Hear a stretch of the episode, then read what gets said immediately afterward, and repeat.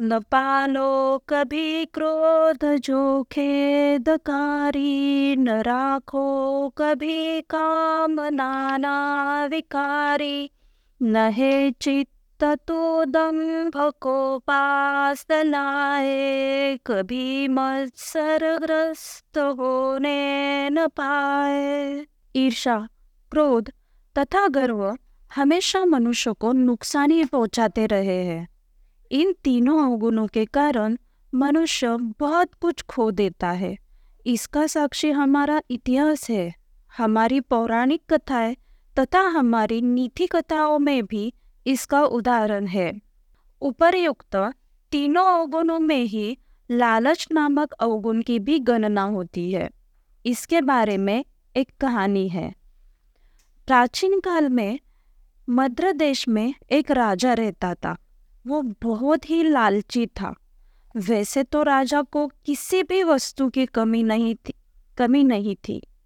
परंतु लोभ जैसे विकार से वह पूर्णतया आधीन हो गया था, जिसके फलस्वरूप उसकी मति भ्रष्ट हो गई थी। उसने घोर तपश्चर्या कर ईश्वर को प्रसन्न कर लिया।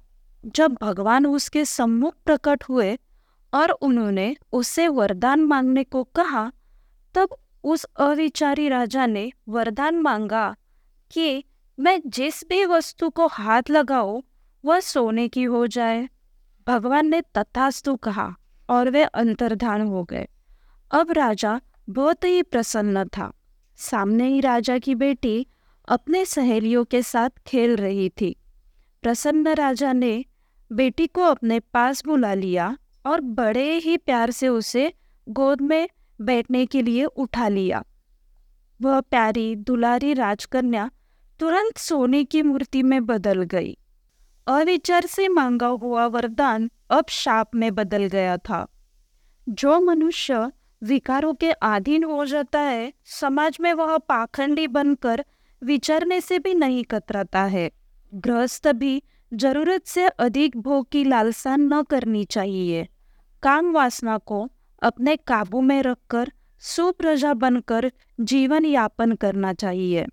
ऐसा संयत जीवन बिताने से मनुष्य को सात्विक संतोष प्राप्त होता है।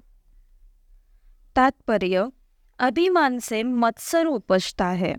मत्सर से उपजता है तिरस्कार। तिरस्कार जन्म देता है क्रोध को। इसीलिए हे मन सदैव सजग रहे।